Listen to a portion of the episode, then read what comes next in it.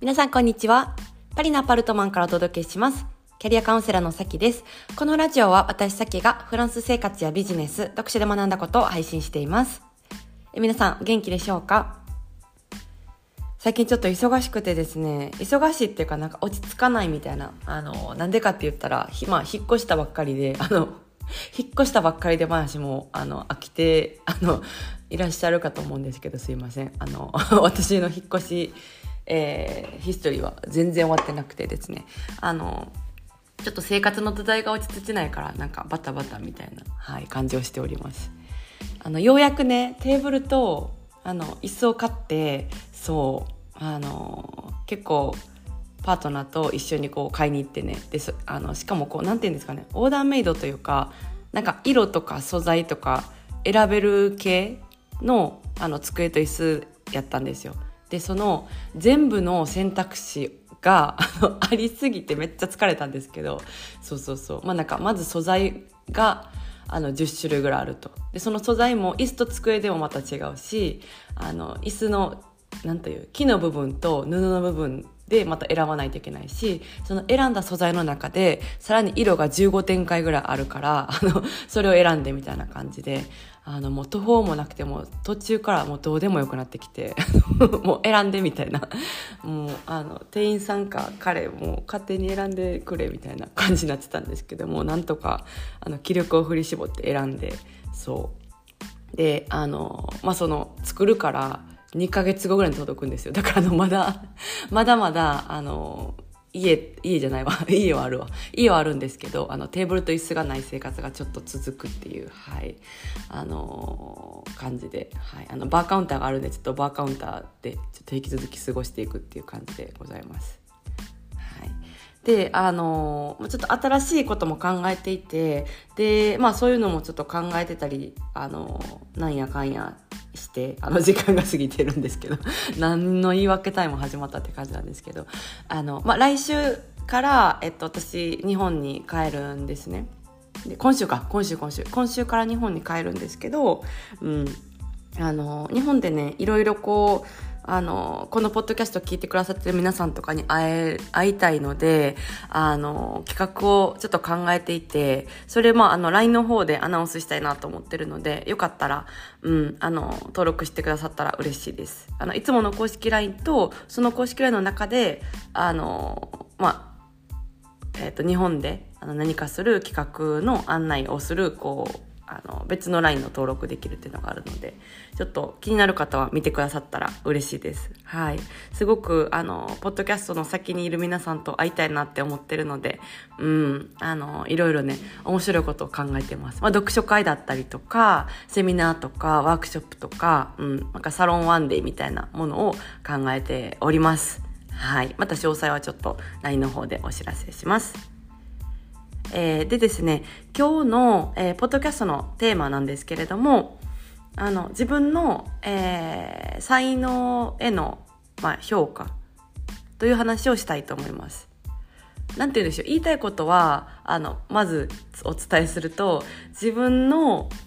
私は最近こう、あの、私ってこんな性質かなって思ってたのが、あの、間違ってるかもみたいな、あの、ことがあって、結構こう、衝撃というか衝撃やけどいやそうやなって思ったことがあったんですよね。そうあの自分の評価が何て言うんですね。ちょっと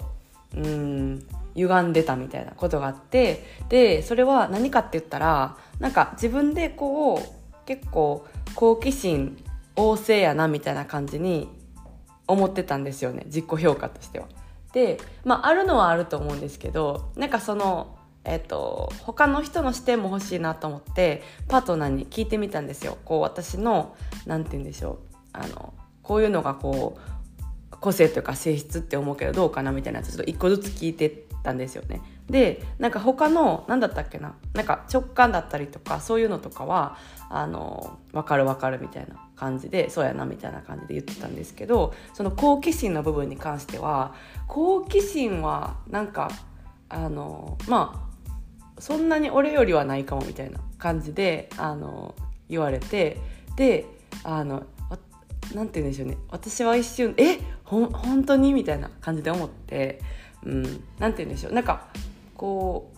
彼は結構論理的な感じの人だからなんか好奇心とかなんていうんですちょっと正反対みたいな感じなんかなとか思っててもちろんあるはあるんですけどなんか自分の方がこうあの自由にいろいろ動いたりするから好奇心あるんじゃないかみたいな感じで思ってたんですけどなんか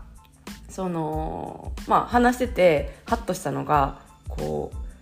興味のあることには好奇心があるけど興味のないことには全然好奇心ないよねみたいな感じで言われてドキみたいなでほんまそうやわって思ったんですよ。なんかなんでしょう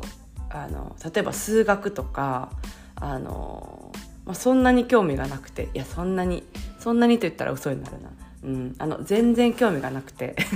とかなんか機械系のことだったりとかもうあの興味がなさすぎてシャッターがガラガラガラみたいな感じで あの降りるんですよね。で好奇心があるってまあなんか本当の意味で言ったら自分が挑戦したことないこととか未知のこととかにもあの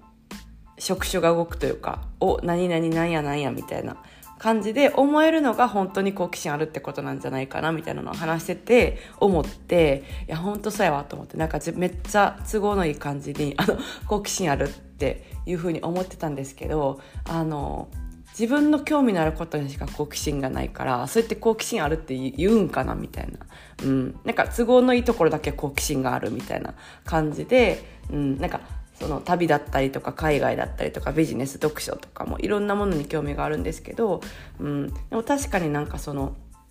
こう目線の範疇に入ってないものに関してはなんかお恥ずかしながらこう好奇心がそんなに湧いてこないからなんか性質を体現する時に好奇心っていうのは、まあ、違う言ってもいいけど違うかもしれないみたいなこう気持ちが湧いてきてまあ面白かったんですよね。そう。なんか自分が見えてないあのなんていう部分が見えて、うん、あのドキッとしたけどいやそうやなと思って。だからなんかなんでしょう。興味がないこととかうん。まあ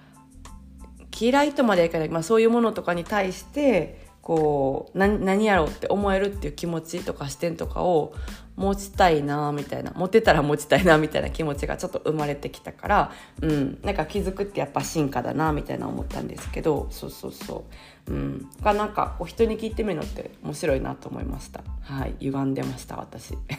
うん、自己評価が。そう。